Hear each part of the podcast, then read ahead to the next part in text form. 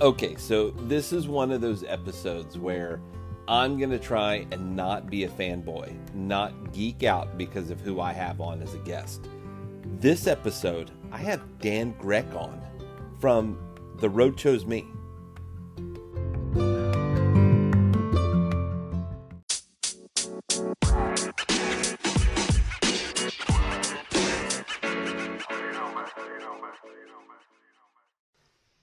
Everybody, and welcome to another edition of All Over Overland podcast. My name is Michael, and today we've got Dan Grech on.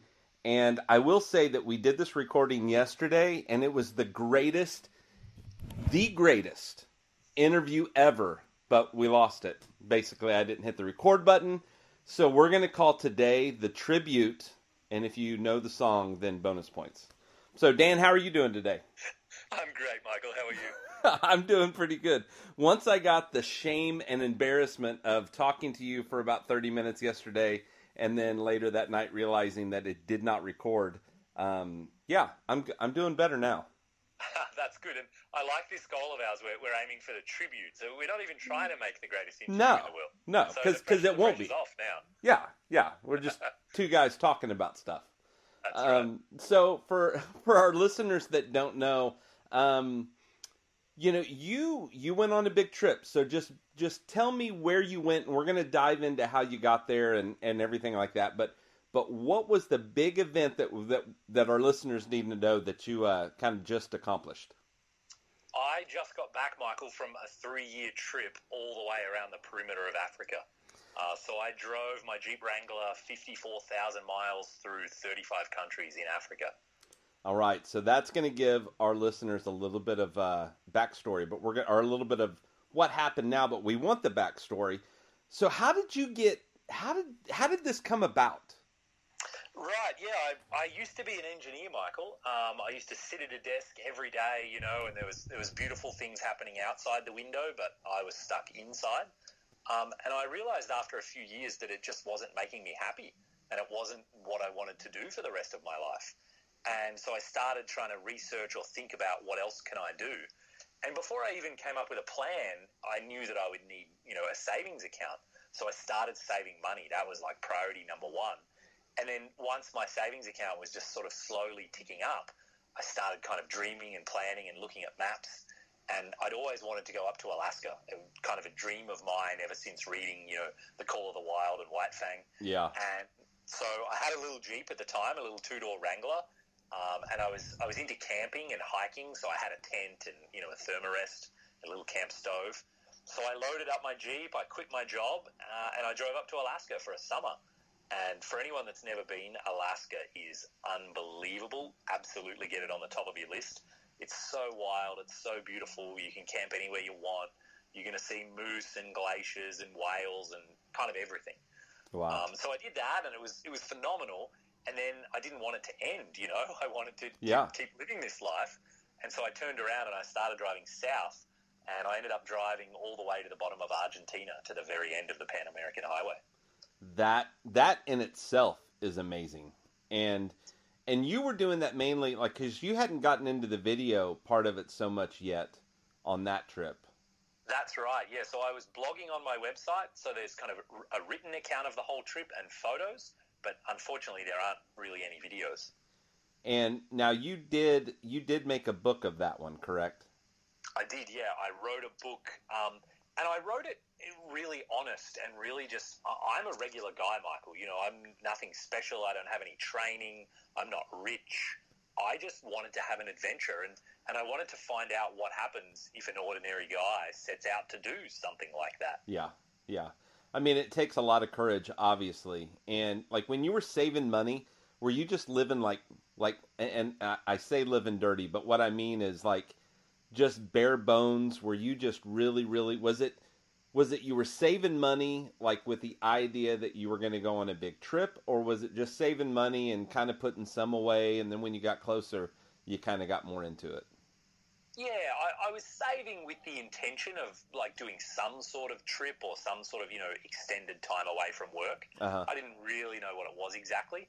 Um, and I, I wouldn't say that I was living, you know, really dirt poor. You know, I, I was cooking all my own food. I think that's a great way to save money. Oh, of course. Uh, but but I was still cooking really nice food. You know, I was I was eating steak once a week. Yeah, um, there you go. But but I feel like you know I just cut out all the unnecessary stuff. So I you know I didn't have a TV or Netflix. Uh, I didn't buy coffee anymore. I always made my own and you know brought it with me to work. Um, I rode my bike to work or took public transport instead of driving you know, just things like that that are kind of everyday expenses. I, I find that's the biggest one for me. Oh, and yeah. all that money, I just kept pushing into a savings account, you know, before I had any chance to spend it on stuff that I didn't need. Yeah, I mean, you just talk about eating out. I mean, I, I think on average, if you were to eat out, even just lunch and dinner, you're going to spend at least thirty dollars a day. Oh, absolutely, yeah, and you know that's a lot of money. Oh yeah, totally, totally. Yeah, I am. Uh, I am working on becoming debt free so I can start doing a little bit more. And and I'm I'm just you know just everything goes towards you know paying off the debt and putting into to savings. So um, yeah, totally understand what that probably felt like. Now when you when you so you left to go to to Alaska, but then you traveled down the Pan America, and then after you got done with that, how long did it take you to decide that you needed to do another trip? Uh, it probably took about two weeks. Especially, I, I, ran out of money, and so I had to go back to a desk job. Yeah. And probably, probably within the first two days of that desk job, I was like, "Well, this is stupid. I, I know that I don't want to do this for the rest of my life." Yeah. Um, but actually, to be honest with you, I, I, was pretty exhausted and I was enjoying, you know, I got to go to the gym, I got to eat good food again, have friends, you know, yeah. have a social life. So, as much as I wanted to do another trip, I, I didn't actually want to go straight away. I, w- I was happy to have, you know, the years of kind of distraction. Gotcha, gotcha. And then, so how long, how long did it take you um, from that point until you left to go to Africa? Yeah, it took six years, Michael. Wow. Yeah, yeah, it was a long time. I mean, I had to save a lot of money, yeah. um, and I had to sort of get get you know excited again, get amped about going again. Uh-huh. Uh, yeah, and it just it, yeah, it took a long time. And on this trip, you decided to go with a four door Wrangler. That's right. Yeah, the the first Jeep I took, it was completely stock, not a single modification at all, um, and it worked great but I was living in a ground tent. I just had a tiny camp stove, no fridge, um, and I realized I really wanted more creature comforts. I didn't uh-huh. want to just sort of tolerate the trip for Africa. I really wanted to enjoy it. And so, right from the beginning, I wanted more living space. I wanted to be able to sleep more comfortably, and I wanted to eat better food. Now, okay, so talking about comfort, and what was the length of time for the Pan American trip versus the Africa trip? American trip took two years. Okay. I drove 40,000 miles. And then the Africa trip took three years, and I drove 54,000 miles. Okay, very good. So, um, wow, yeah, that's that's. I mean, a year's a big difference. So, um, yeah, they were, they were both long trips, but definitely Africa turned out to be much bigger and longer even than I planned. Yeah. So now, where was it in Africa that you started this whole journey? Right. I, I drove across to the east coast of Canada and I shipped my Jeep over to Belgium. And then I drove down through France and Spain and I caught a ferry across to Morocco. Okay. So in the northwest of Africa.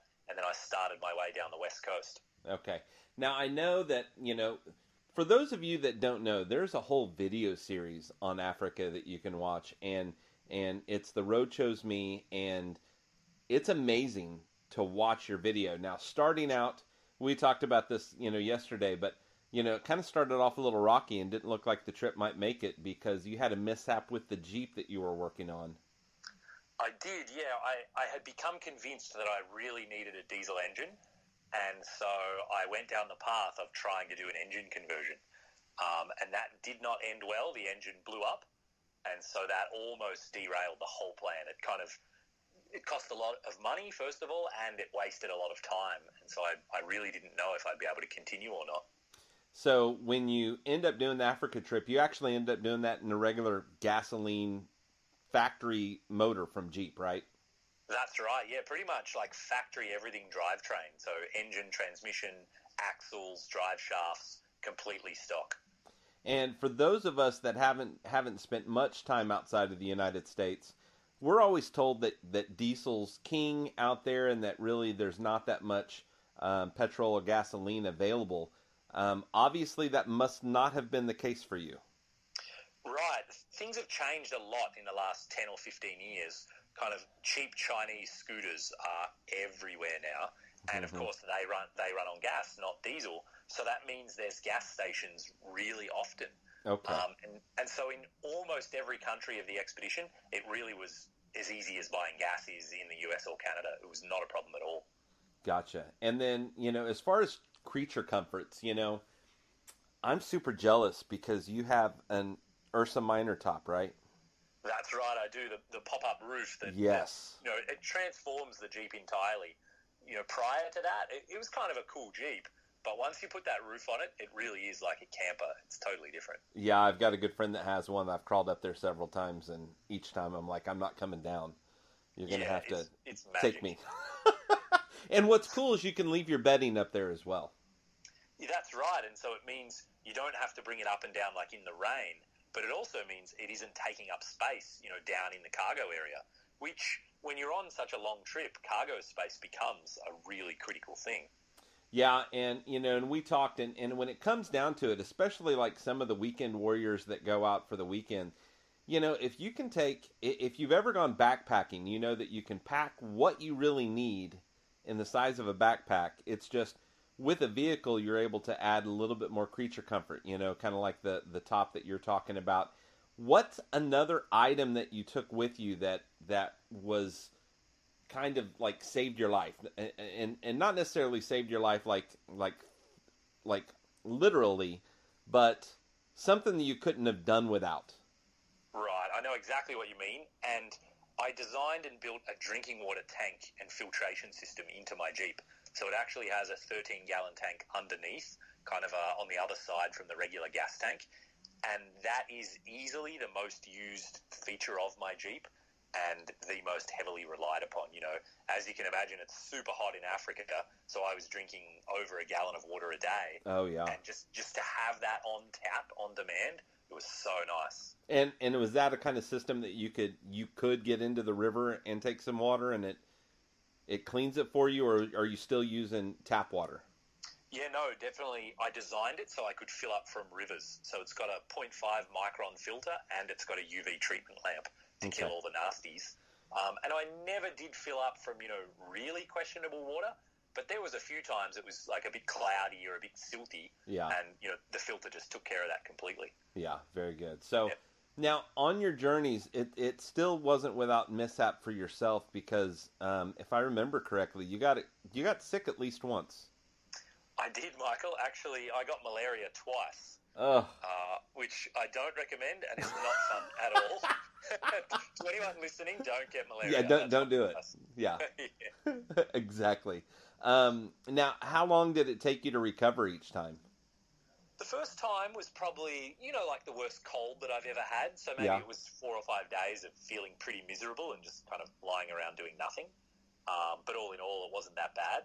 But then the second time was five days of the worst I've ever felt in my life. Um, I didn't walk, talk, eat, sleep, or drink for five days. Oh, I think I lost about 20 pounds.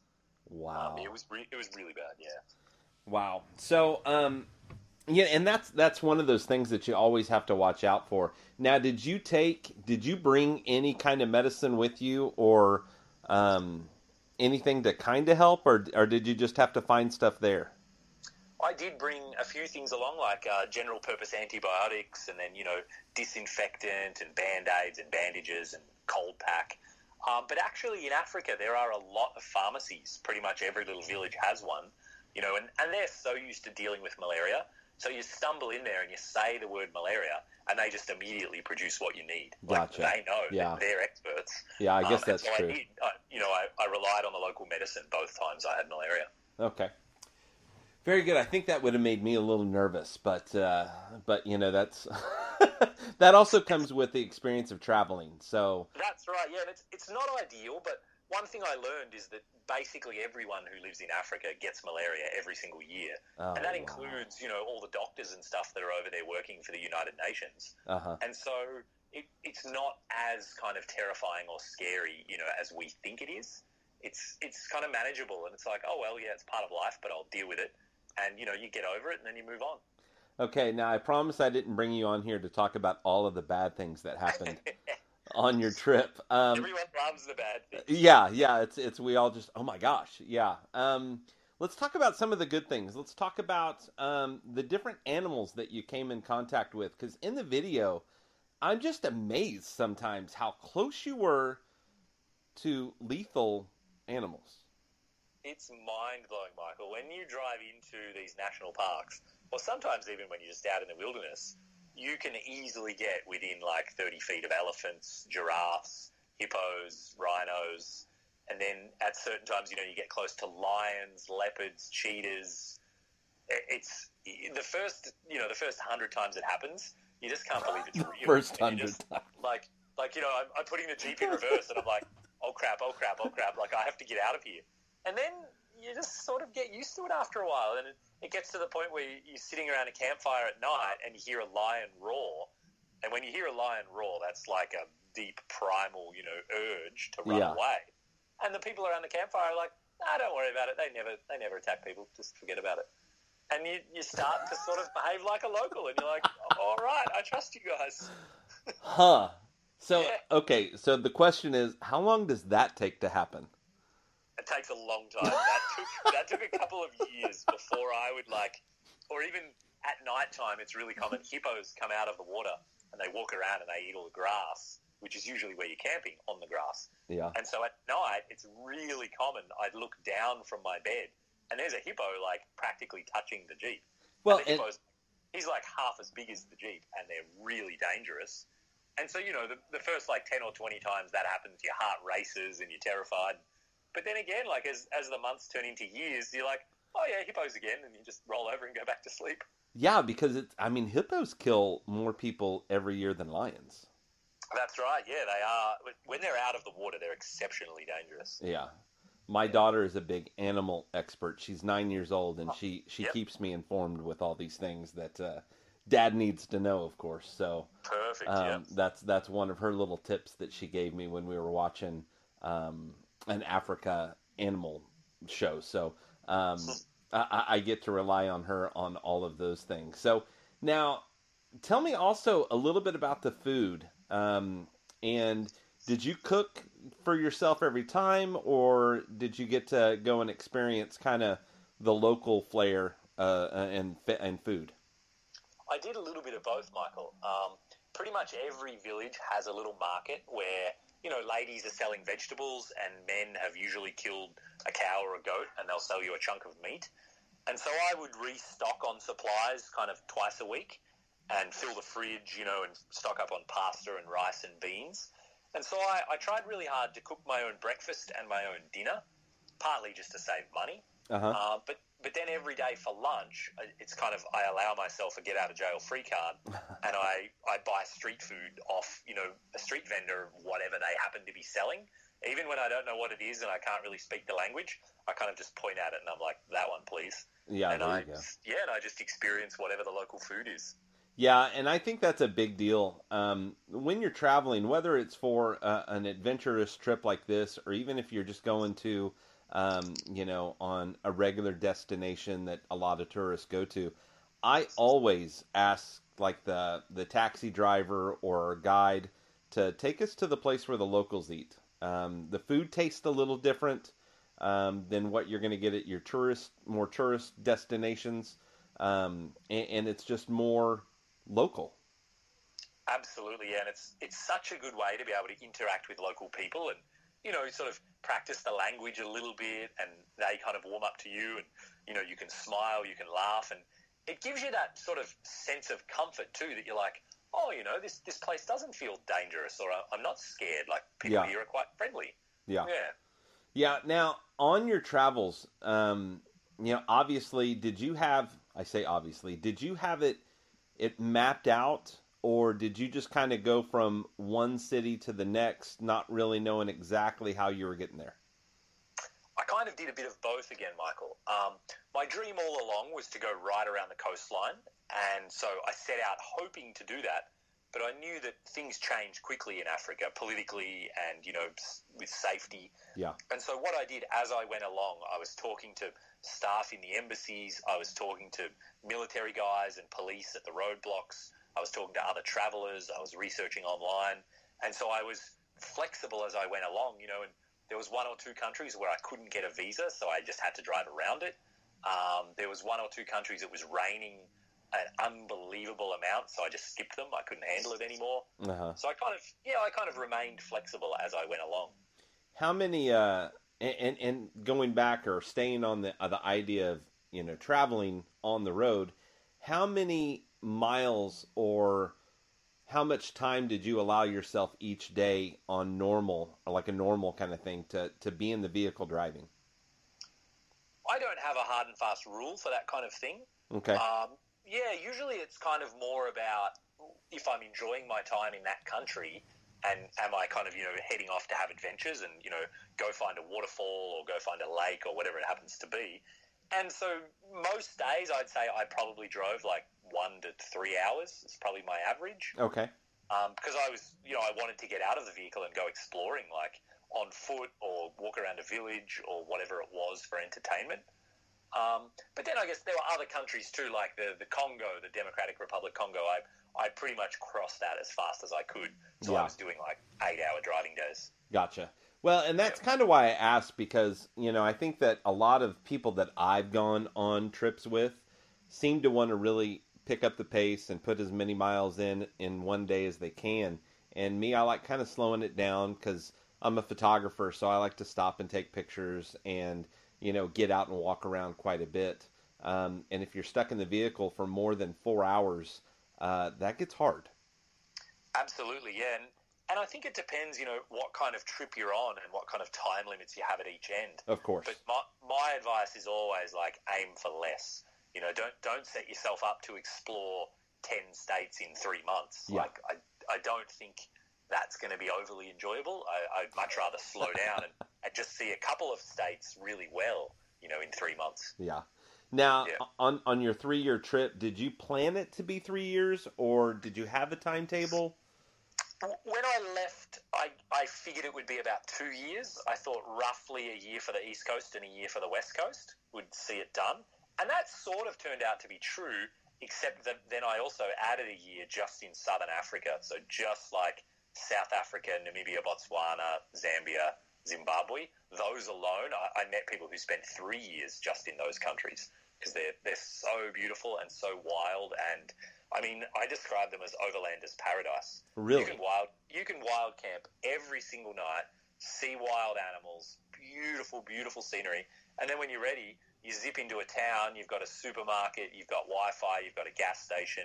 You know, you can resupply, have a hot shower, and then head out again in the wilderness the next day. And so it's yeah, it's it's really paradise for overlanding. All right. Well, I've got a friend that lives in South Africa. I'm gonna have to make him uh, take me around. Oh, do Um, that! Don't don't let him give you no for an answer. Just show up one day and say we're going. Oh yeah, I've I've actually got a couple friends there. Um, uh, Hein, and he's a he, he's a quick pitch guy, and then Graeme Bell is from South Africa, but he's never there. No, he never is there. That's right. you know, he's been on the road for, for a long time. Although he was just in South Africa, so that's not totally totally um, true that he's never there. Um, what was what was one of the best meals that you had on your Africa trip? Um, I mean, there was a bunch, but in Nigeria they have this uh, local dish called um, jollof rice, which is kind of like fried rice. Like you know, it's rice with a bunch of vegetables and maybe meat. But in, in Nigeria, it's really, really spicy. It has a real depth of flavor. Um, and it usually came with what they called chicken, but was so enormous I had to assume it was turkey. Um, Oh, and it yeah. was it was delicious. So yeah, I'd, I'd happily eat that for a very long time. Yeah, and I know that you had a really really bad experience too, um, and I know you don't like to talk about it. So um, I'll I'll just sum it up to where it was a, a large, a rodent of unusual usual size, uh, grilled in a skillet, um, all pieced together. That's right, and it was completely whole on the plate, including teeth and tail, and even some fur was still on it. You know, really added to the whole lack of enjoyment. I've got a friend in Arkansas that does that with possums, and uh, and he showed me a picture, and you know, there's part of me that that wants to be courageous enough to tell him the next time I go to to find a possum and cook it up, but then again, I don't. I just I don't know that I could. Yeah, it's kind of weird, isn't it? It feels like something you should do, but then at the same time, you're like, um, no thanks. No, Yeah. okay. Yeah, yeah. I, I think I can go without that. So, um, now let me let me ask you this: what's what's the biggest piece of advice that you would give somebody that was going to go on an extended trip? I think the first thing is, you know, extended trips they can be really daunting and kind of seem overwhelming. So don't don't worry about that for now. Just focus on the small trips. Focus on the enjoyment. Like head out for a weekend, head out for a week, see what you enjoy doing and you know, maybe you love fly fishing, so find a way to incorporate that into your trips or or you enjoy reading a book in the shade, you know, do a lot of that. But it's about finding what you love to do and how you love to do it. And if you're a person that loves to eat great food, maybe you're going to cook quite a bit, so you want a good kitchen set up in your vehicle. Or you couldn't care less about cooking and you just want to eat, you know, ramen noodles. That's fine too. You know, there's no right or wrong way, but it's about discovering what you love to do and then making that a part of your trips. You know, and I think that that's key right there because I, think all of us have that, you know, that, that sense of wonder, that nomadic. I say all of us, all of us that, that are listening to this and participate in what we call overlanding. Um, but you need to make it yours. And if you enjoy, like you said, cooking, then that needs to be incorporated with how you overland. You know, like Absolutely. like if you, if reading's a big deal, then bring books with you. You know, Yeah, Um, that's right. everybody's just a little whatever's going to help you enjoy the uh, the downtime of camp. Um, you need to you need to really latch onto that, and you know, for me, it's photography, so I'm always uh, with a camera out taking pictures and walking around. I can do that for for days, so that's that's not a problem. Um, but I think each person they just need to find that one thing that that will help them not go crazy whenever there's nothing to do at campsite. That's right, exactly. And and doing the shorter trips too, then you get the experience of like using your gear, using your vehicle, figuring out what you need to bring in terms of tools or spares or you know what what's enough but what's too much. You just sort of learn it by experience rather than trying to just have some enormous checklist that's overwhelming, you know, and you don't you don't even really understand why you might need some of it. Yeah. And and you don't have to have an overbuilt vehicle because both trips that you did relatively your drive drivetrain drivetrain was stock on both Jeeps, correct? Yeah, that's right, completely stock. Okay. And so like the second Jeep you just had a few things that you knew you would want for comfort for a longer trip. Yeah, that's right. My build was really focused on comfort. I wanted better living accommodations. Um, and I made a few small four wheel drivey changes, you know, front bumper and winch and skid Yeah. plates.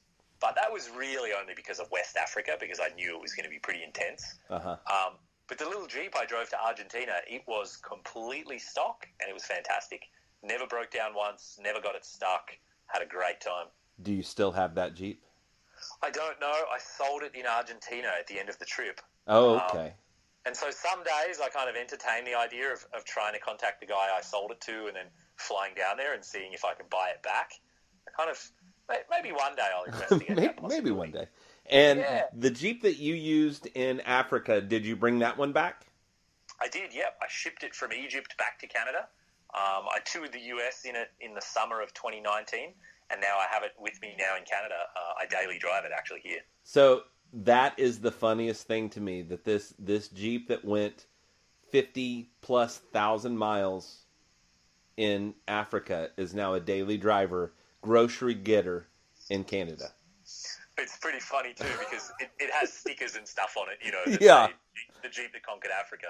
And so every now and again, people stop me, like in a parking lot, and they're like, "Did, did you drive that thing?" I'm like, "Yep." And then they're like, "Is that really the Jeep, or is that like a replica? Like, what? I don't understand." I'm like, "No, no, that's that's really it. Like, look at all the dents on it. It's definitely the one."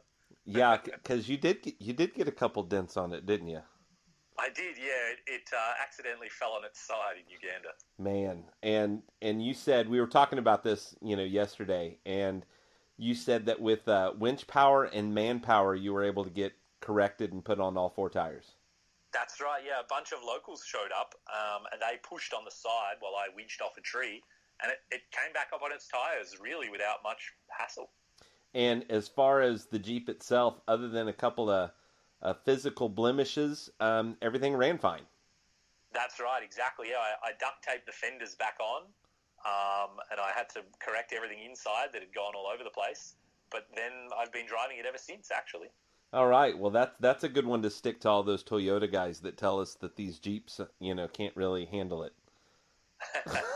yep. I mean, my two have been fantastic. They've never given me a single issue. Yeah, and and obviously the Toyota thing is just a joke. I've got a lot of I've got a lot of friends that are Toyota drivers, so let me just throw that out there. So, um, yeah. and I can't really say much. I'm in a Jeep Liberty, so I'm in basically it's like a Toyota and a Jeep all in the same because yeah. it's independent front suspension, all that kind of stuff. So, uh-huh. um, but but I have fun being kind of kind of different. So now now that you're finished, you've got you're finished with the trip. You're back in Canada. What is it that you're doing right now?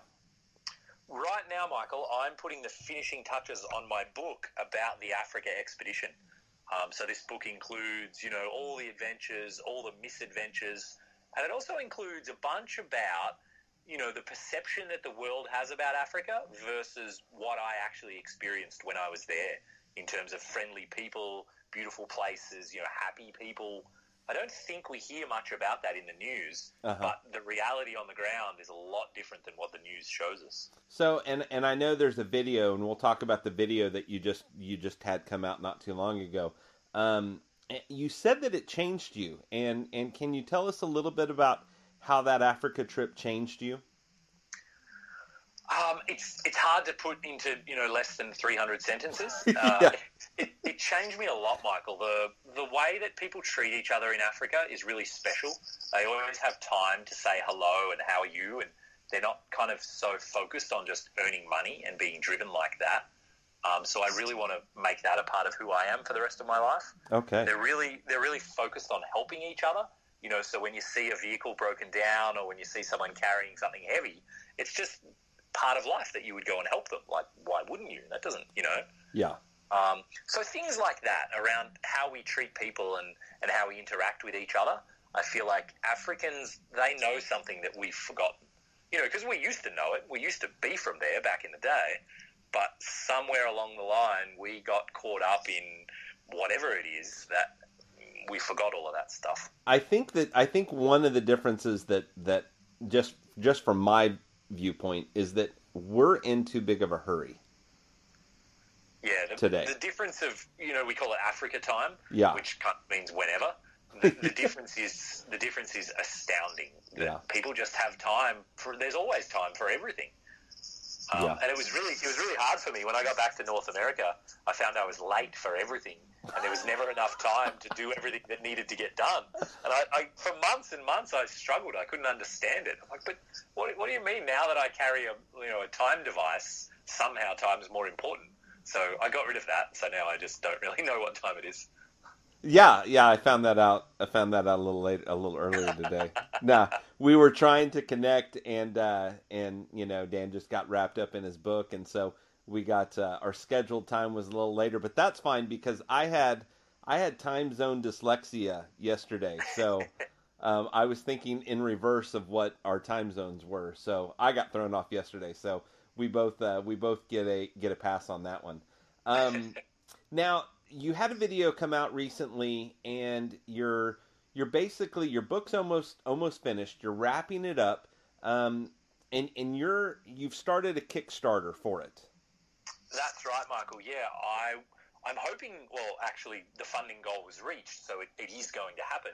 Um, I'm going to order a batch that have full color interior photos, um, which if I was ordering a small batch would just be too expensive.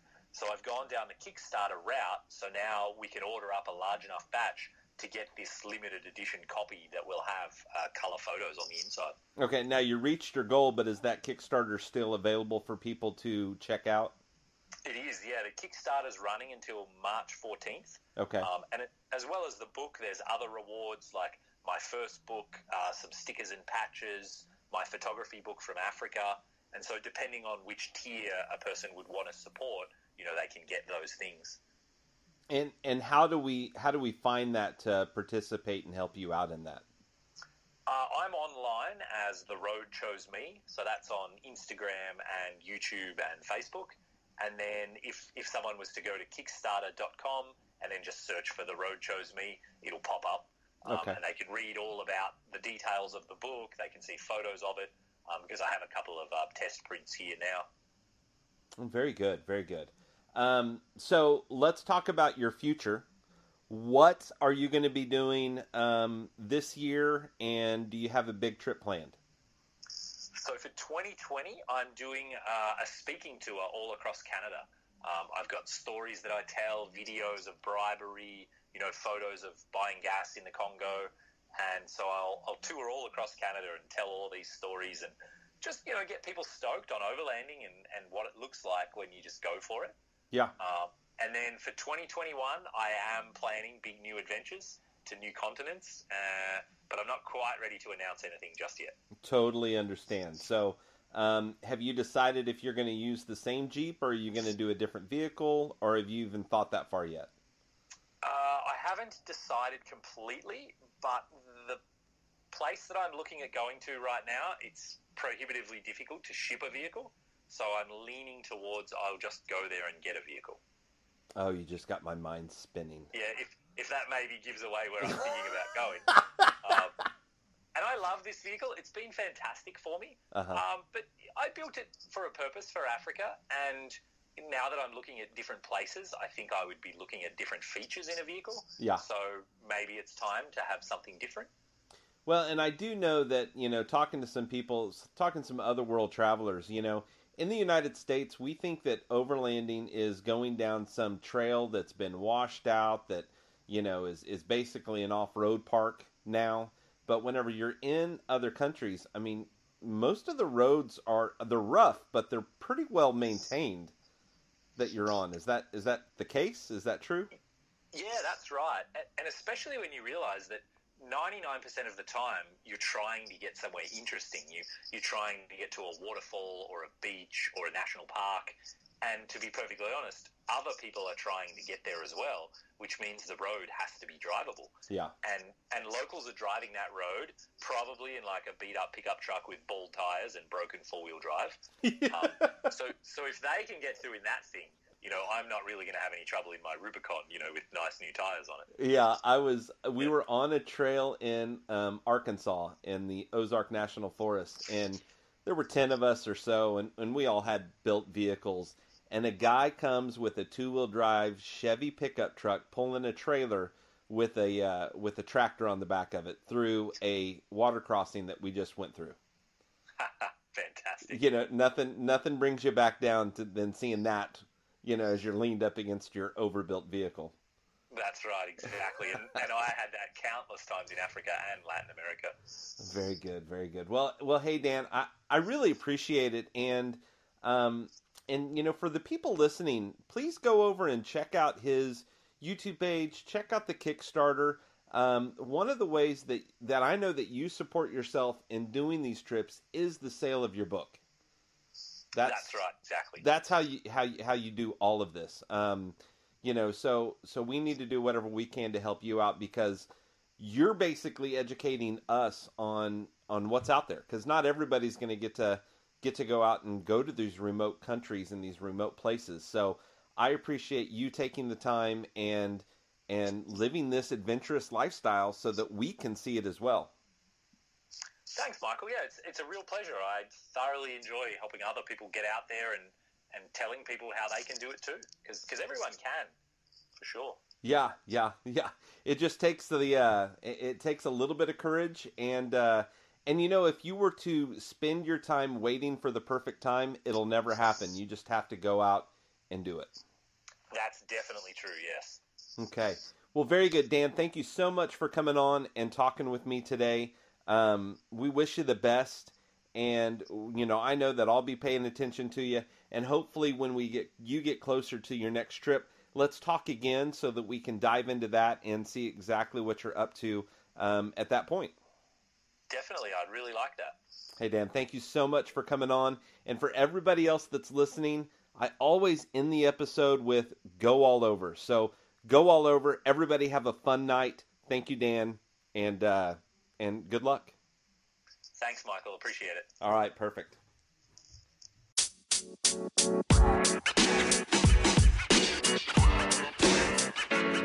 know, man. You know, man. You know, man.